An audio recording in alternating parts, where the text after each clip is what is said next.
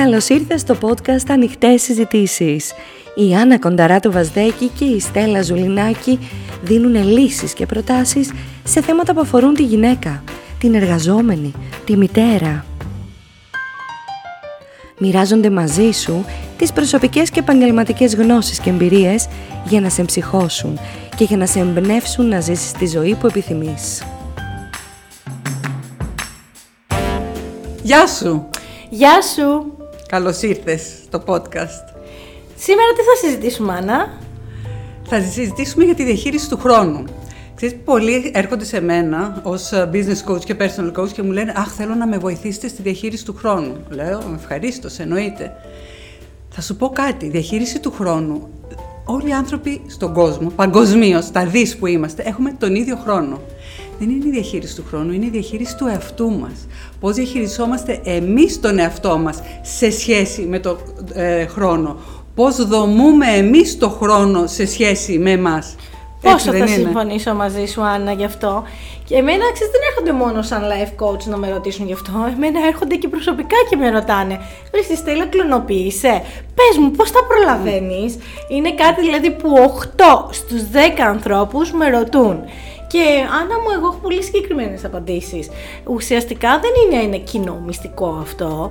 Είναι ουσιαστικά ένα, πρώτα απ' όλα, είναι μια προσωπική απόφαση. Ότι θέλω να τα προλαβαίνω. Δεν υπάρχει δικαιολογία από την πλευρά μου. Η λέξη δεν τα προλαβαίνω.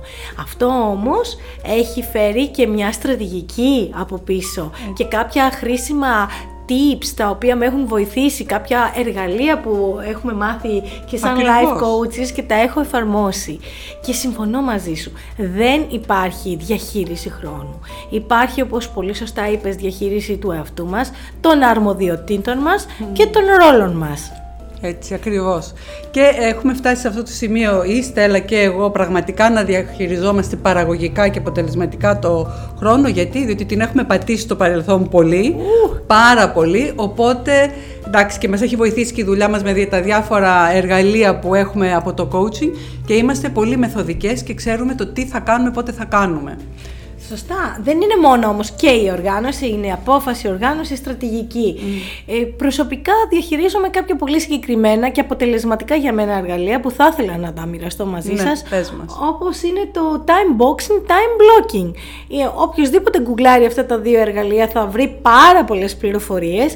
Εγώ θα σας πω ότι ουσιαστικά ξέρω, είμαι οργανωτική, ξέρω από όλη τη βδομάδα, από την τα τέλη της προηγούμενης οφείλω να σου πω, το τι θα κάνω την επόμενη εβδομάδα και οργανώνω το χρόνο μου κλείνοντάς το σε μικρά κουτάκια, time boxing, δηλαδή ξέρω τις συγκεκριμένες ώρες και τις συγκεκριμένες μέρες τι θα κάνω. Όπως έχουμε κάνει δηλαδή εμείς για τα podcast, μία φορά το μήνα τα γυρνάμε, μέχρι το Μάιο έχουμε ορίσει τη μέρα και τις ώρες που θα είναι για τα podcast και τα γυρίσματα. Τελείωσε, δεν μπαίνει κάτι άλλο εκεί πέρα, οπότε αυτό μας βοηθάει και Στέλλα στο μυαλό μας, έχουμε μια ηρεμία στο μυαλό μας ότι ξέρουμε ότι τι έχουμε να κάνουμε και δεν είναι όλα έτσι αχ, σε ρηγμένα ας πούμε μέσα στο μυαλό. Ναι, το time boxing λέγεται και μόνο tasking, δηλαδη είναι το αντίδοτο του multitasking, ναι. το οποίο θα το πούμε και σε, σε, σε ένα από τα επόμενά μας επεισόδια και γιατί τις σου προσφέρει.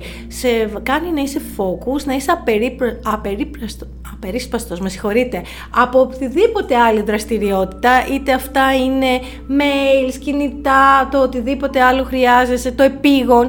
Γιατί ξέρεις, κάποια στιγμή όλα πλασάρονται ως επίγον. Αυτό το σημαντικό επίγον είναι κάτι ναι. που. Πες μας, εσύ, κάτι μου έλεγες ε, για κάτι λίστες που ετοιμάζεις και μου άρεσε έτσι που το άκουσα. Κοίτα, αυτό που κάνω, καταρχάς, Όντως, από την Κυριακή ξέρω το πρόγραμμα όλης της επόμενης εβδομάδας, τι έχω να κάνω και πότε και τα κενά που έχω για να βάλω οτιδήποτε άλλο. Ξεκινάω λοιπόν το, το, από, εγώ πάντα από το προηγούμενο βράδυ. Κάνω μια λίστα με αυτά που έχω να κάνω την επόμενη μέρα. Οπότε πάω στο γραφείο το πρωί την επόμενη μέρα, έχω τη λίστα μου. Και κοιτάω από αυτά που έχω γράψει, τα 4, 5, 6, 7, ποια είναι τα πιο επίγοντα που πρέπει να γίνουν. Είναι κάτι το οποίο είναι επίγον. Πάντα υπάρχουν τα επίγοντα και μετά τα πιο σημαντικά. Οπότε ξεκινάω και κάνω ένα-ένα τα επίγοντα και τα σημαντικά και μετά τα υπόλοιπα που έχω στη λίστα μου τα γράφω. Ποιο θα κάνω πρώτο, δεύτερο, τρίτο, τέταρτο. Και έτσι ξε... κάνουμε στη μέρα. Ένα λάθος που έκανα για χρόνια και μέχρι πρόσφατα και σχέδικα στον εαυτό μου ότι δεν θα το ξανακάνω Ήταν πριν τρεις εβδομάδες, είχα μια λίστα με 11 πράγματα να κάνω. Το, άρχισα ένα, δύο, τρία, τέσσερα, πέντε. Και όταν είδα αυτή τη λίστα με τα 11 πράγματα, μετά από 10 λεπτά είχα πάθει πονοκέφαλο. Ήταν τόσα πολλά. Ήταν λογικό. αδύνατο να τα κάνω εκείνη την ημέρα. Οπότε έτρεχα για να τα κάνω και λέω, τι είναι αυτό τώρα; Ξεκινάω τα επίγοντα, τα σημαντικά και κάνω όσα μπορώ. Και όταν έχω 11, το κόβω στα 5. Διότι ακόμα και αν βλέπω τις 11 εργασίες μου, με πιάνει πανικός. Πήρα λοιπόν ένα χαρτί, εγγράφω τώρα τις 5 που έχω να κάνω και αν καταφέρω και τις τελειώσω μέσα στη μέρα νωρίτερα, βάζω και την έκτη, βάζω και την έβδομη. Δεν μπορούμε όλα να τα κάνουμε σε μία μέρα. Εγώ τουλάχιστον το έκανα και είναι λάθος και σου προτείνω να γράφεις τρία-τέσσερα ανάλογα. Βέβαια και ανάλογα και πόση ώρα σε παίρνει το καθένα. Δηλαδή μπορεί να κάνεις τα τρία πρώτα και να θες έξι ώρες. Και αυτό κάνω και κάτι άλλο. Βάζω περίπου, υπολογίζω πόσο χρόνο θα με πάρει το καθένα. Μπορεί και για δύο να θέλω. Ένα deadline. Ε, μπορεί να θέλω για το ένα τρεις ώρες και για το άλλο δύο ώρες. Οπότε πρέπει λίγο να το αξιολογείς και, και με το χρόνο. Παίζει ρόλο αυτό. Και φυσικά να σέβεσαι το χρόνο σου. Το time blocking σε βοηθάει πάρα πολύ. Δηλαδή να μην επιτρέπεις να μπαίνουν νέες δραστηριότητες, νέα πράγματα στο to-do list, ενώ δεν τα έχεις βάλει εσύ. Σε παίρνει παραδείγματος χάρη μια φίλη σου τηλέφωνο την ώρα που κάνεις μια πολύ συγκεκριμένη εργασία και σου λέει «Άσε Στέλλα μου, μου έτυχε κάτι» και θέλει να σου εξομολογηθεί το πρόβλημά της. Πολύ ανθρώπινο. Και φυσικά θα πρέπει να δείξεις την κατάλληλη ενσυναίσθηση στη φίλη σου. Αλλά με πολύ ευγενικό τρόπο μπορείς να της εξηγήσεις και να τις καθορίσεις ένα νέο ραντεβού την ώρα που εσύ θα έχεις βάλει στο δικό σου πρόγραμμα ότι θα είσαι λίγο πιο χαλαρή, έτσι κερδίζεις και ενέργεια και χρόνο, δεν αποσπάσαι. Και αυτό θα σε βοηθήσει πάρα πολύ στο να είσαι αποτελεσματικός. Κάτι άλλο, Άννα, που είναι πολύ μεγάλο κλειδί και νομίζω το κάνουμε πολύ πετυχημένα ε, γιατί έχουμε εκπαιδεύσει τους ανθρώπους μας να μας στηρίζουν, είναι ότι έχουμε δημιουργήσει ένα πλαίσιο Είτε είναι αυτό από την οικογένειά μας, είτε είναι από τους εργαζόμενους μας. Και αυτό είναι κάτι που δεν έγινε από τη μία στιγμή στην άλλη. Αυτό θέλω να το καταλάβετε, ότι ξαφνικά δεν αποκτάς ένα πετυχημένο και αποτελεσματικό πλαίσιο στήριξης. Αυτό χτίζεται ξεκινάς από τα ίδια σου τα παιδιά. Για πες μας αυτό το παράδειγμα που μου λέγες για τα ναι, παιδιά. Με, μεγάλο, έχει μεγαλώσει η, η, μικρή μου κόρη. Της λέω, ε, έχουμε σκυλιά, είμαστε φιλόζωοι, η οικογένεια. Ε, εντάξει, δεν το κάνει σε καθημερινή βάση ομολογουμένως, αλλά είναι φορές που της λέω: Ιωάννα, ανάλαβε εσύ να ταΐσεις τα σκυλιά. Ή κάτι άλλο. Ή η κοπέλα που θα με βοηθήσει στο σπίτι να κάνει όταν θα είναι εκεί ορισμένα πράγματα. Να μην θεωρώ ότι εγώ ένα λάθος που κάνουμε, το έκανα, τώρα πια έχω αρκετά το έχω βάλει, ότι εγώ το κάνω καλύτερα. Θα βρεις τον κατάλληλο άνθρωπο που θα το κάνει και εκείνο σωστό. Δεν είμαι η μόνη στον κόσμο που μπορώ να το κάνω αυτό καλύτερα. πούμε, εγώ, να σας πω ένα παράδειγμα, να γελάσετε ε, έχω ένα θέμα να βάζω εγώ το πλυντήριο των βρούχων και τα χωρίζω στα άσπρα, στα σκούρα, στα αυτά κτλ. Και κάποια στιγμή πραγματικά είχα τόσα πολλά να κάνω με τη δουλειά και με όλα και μου λέει η κόρη μου, βρε μαμά, εντάξει, γιατί δεν λες ε, όταν έρχεται η κοπέλα να το βάζει εκείνη; Όχι, λέω, διότι μπορεί να μου βάλει τα άσπρα με τα ροζ, με τα σκούρα. Και μου λέει, τι λες, ε, δείξεις να το κάνει.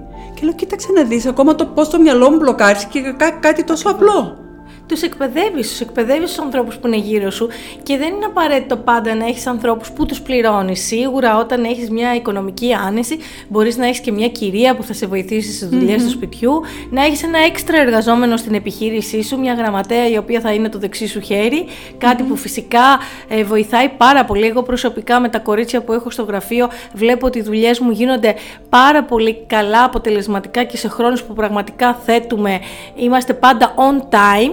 Αυτό όμως ε, είχε και ένα διάστημα εκπαίδευσης από την πλευρά μου. Υπάρχουν όμως και κάποια άλλα πράγματα που μπορείς να ζητήσεις από ανθρώπους γύρω σου χωρίς να χρειάζεται να πληρωθούν. Μπορείς να ζητήσεις κάτι και από τα παιδιά σου ή κάτι από το σύζυγό σου. Αυτό το πλαίσιο στήριξης είναι ανεκτήμητο και ξέρεις ότι αυτοί οι άνθρωποι θα είναι δίπλα σου όταν τους χρειαστείς. Αρκεί να τους το εξηγήσεις. Αρκεί να τους το ζητήσεις πόσες φορές πνιγόμαστε σε μια κουταλιά νερό γιατί πολύ απλά δεν έχουμε σκεφτεί να τους το ζητήσουμε και όχι απλά να το ζητήσουμε, να τους το δείξουμε όπως είπες και αυτό με το παράδειγμα ναι. με το πλυντήριο.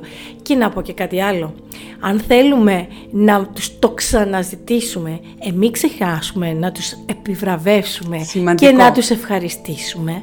Δηλαδή είναι απαραίτητο κομμάτι στο time management η διαχείριση των ανθρώπων που έχουμε δίπλα μας επιβραβεύοντας αυτό το ε, έτσι υπέροχο και αποτελεσματικό πλαίσιο στήριξης. Και πάνω σε αυτό που λες Στέλλα που συμφωνώ απολύτως, να επιβραβεύουμε τους ανθρώπους, θα πω και κάτι άλλο, να επιβραβεύουμε και τον εαυτό μας. Ακριβώς. Έχω εκπαιδεύσει πια τον εαυτό μου όταν κάνω μια εργασία, οτιδήποτε και τη φέρω ως μετά να λέω μπράβο, το έκανα. Και για απλά πραγματάκια και δεν συζητάω, θυμάμαι μια φορά μια δασκάλα μου μου είχε πει που δεν επιβράβευε τον εαυτό μου και τα θεωρούσα δεδομένα ό,τι έκανα. Και μου λέει, Άννα, τι περιμένεις, να κτίσεις τον Παρθενώνα για να επιβραβεύσεις τον εαυτό σου; Και την κοιτάζω και της λέω, τουλάχιστον. Όχι. Ακόμα και αν θα μαγειρέψω τα μακαρόνια με την ντομάτα σάλτσα για εκατοσιωστή φορά, ναι, μπράβο, αφιέρωσα χρόνο, αφιέρωσα ενέργεια, έδωσα την αγάπη μου για να το μαγειρέψω αυτό, για μένα, για την οικογένειά μου και μπράβο που το έκανα. Να λέμε μπράβο για τα απλά πραγματάκια της ζωής, για τα καθημερινά. Και αυτό, ξέρεις, μας δίνει δύναμη, δύναμη για να συνεχίσουμε, γιατί δεν είναι δεδομένα. Είναι πολύ ωραία μια και αναφέρθηκες να πούμε ότι και ο Αριστοτέλης είχε πει ότι αυτό που διαφοροποιεί τους ανθρώπους από τους υπόλοιπα αγόντα και τα φυτά είναι ότι ναι μεν μπορεί να ευδοκιμήσεις σε οποιοδήποτε περιβάλλον ή μάλλον στο κατάλληλο περιβάλλον αλλά το τι μπορεί να γίνει είναι αυτό που θα επιλέξει αυτός. Οπότε αν επιλέξουμε τις σωστές κινήσεις, τις κατάλληλες κινήσεις, την κατάλληλη διαχείριση των αρμοδιοτήτων, των ρόλων, το κατάλληλο πλαίσιο των ανθρώπων, τότε το αποτέλεσμα επιβραβεύει τις επιλογές μας. Μπορεί να κάνουμε και λάθη, μπορεί και να μην τα καταφέρουμε, μπορεί κάτι και να μην μας βγει. Οκ, το παρατηρούμε και βλέπουμε τι πρέπει να διορθώσουμε την επόμενη φορά. Έτσι. Έτσι τώρα να πω μερικά tips για να ε, σας δώσουμε να σκεφτείτε και μέχρι το επόμενο επεισόδιό μας θα σα πω μερικά πράγματα τα οποία κάνω εγώ, ξέρω ότι τα κάνει και η Στέλλα και μας βοηθάει πολύ. Πρώτα απ' όλα, όταν εργάζομαι, αυτό το κάνω οπωσδήποτε, κλείνω το κινητό μου, το βάζω στο αθόρυβο και το γυρνάω και ανάποδα. Διότι όταν το έχω δίπλα, παρόλο που είναι στο αθόρυβο, άμα κάνει ξέρετε, το, τον ήχο, κοιτάς και αποσπάται η προσοχή. Οπότε το κλείνω. Θέτω όρια, ε, χρονικά πλαίσια, πόσο χρόνο θα αφιερώσω για την κάθε εργασία. Λέω ότι τώρα όταν είμαι στο γραφείο για το επόμενο μισάωρο μην με ενοχλήσετε, δεν είμαι εδώ για κανέναν. Θα συνεχίσει η γη να γυρνάει. Δεν είναι δηλαδή, και άμα δεν μπορώ μισή ώρα, μία ώρα να συγκεντρωθώ και να ξέρω ότι τα υπόλοιπα πράγματα θα λειτουργήσουν σωστά, μάλλον δεν έχω κάνει και κάτι εγώ το σωστό. Είπαμε ότι ξεκινάμε από τα επίγοντα και τα σημαντικά. Επίσης για τα mail θέλω να πω Στέλλα. Ε, έχω πελάτες που κοιτάνε τα mail τους, έρχεται και από κάτω, ξέρεις, σου έρχεται και μια ειδοποίηση όταν έχετε καινούριο mail όλη την ώρα αυτό που πάντα προτείνω και πραγματικά τους έχει βοηθήσει είναι να έχουν δύο time block μέσα στην ημέρα που θα δουν το, τα mail τους. Ένα στις 10 το πρωί, 11 ό,τι ώρα αποφασίσουν και ένα στις 3 το μεσημέρι. Αυτό είναι το λεγόμενο batching, να κάνεις πράγματα ομαδοποιημένα. Οπότε κοιτάω σε δύο χρονικά πλαίσια τα mail, το πρωί και το απόγευμα και δεν είμαι να φεύγει η προσοχή μου. Και όπως και τα τηλέφωνα. Εγώ τα τηλέφωνα τα κάνω συνήθως το μεσημέρι και πέρα που η ενέργεια αρχίζει και πέφτει. Οπότε το πρωί κάνω έτσι δύσκολες εργασίες στο γραφείο και από το μεσημέρι και πέρα πάλι σε ένα χρονικό πλαίσιο λέω τώρα θα κάνω τα τηλέφωνά μου. Εκτός αν είναι κάτι πάρα πάρα πολύ επίγον, αλλά αυτά είναι οι εξαιρέσεις. Το καταλαβαίνω και όλα αυτά που μόλις τώρα μοιραστήκαμε θα μας βοηθήσουν και θα βοηθήσουν και τις φίλες μας να αποφύγουν αυτό που θα συζητήσουμε στο επόμενό μας επεισόδιο. Την ψυχική ψυχολογική εξουθένωση, το burnout. Το burnout. Οπότε μέχρι την επόμενη φορά να τους πούμε να, να αρχίσουν να παρακολουθούν τις δραστηριότητες τους. Καταγράψτε σας παρακαλούμε το πώς διαχειρίζεστε το χρόνο σας και αρχίστε να βάζετε λίστες, να βάζετε βηματάκια το τι θέλετε να κάνετε. Έτσι αν θέλετε δοκιμάστε και το time blocking, το time boxing και την επόμενη Τετάρτη θα συζητήσουμε για το burn out. Μέχρι τότε είμαι η Στέλλα. Είμαι η Άννα. Είσαι πολύτιμη. Είσαι υπέροχη. Και αν σου άρεσε αυτό το βίντεο, μοιράσου το με μια φίλη σου, διότι ο σκοπός μας είναι να βοηθήσουμε όσες περισσότερες μπορούμε.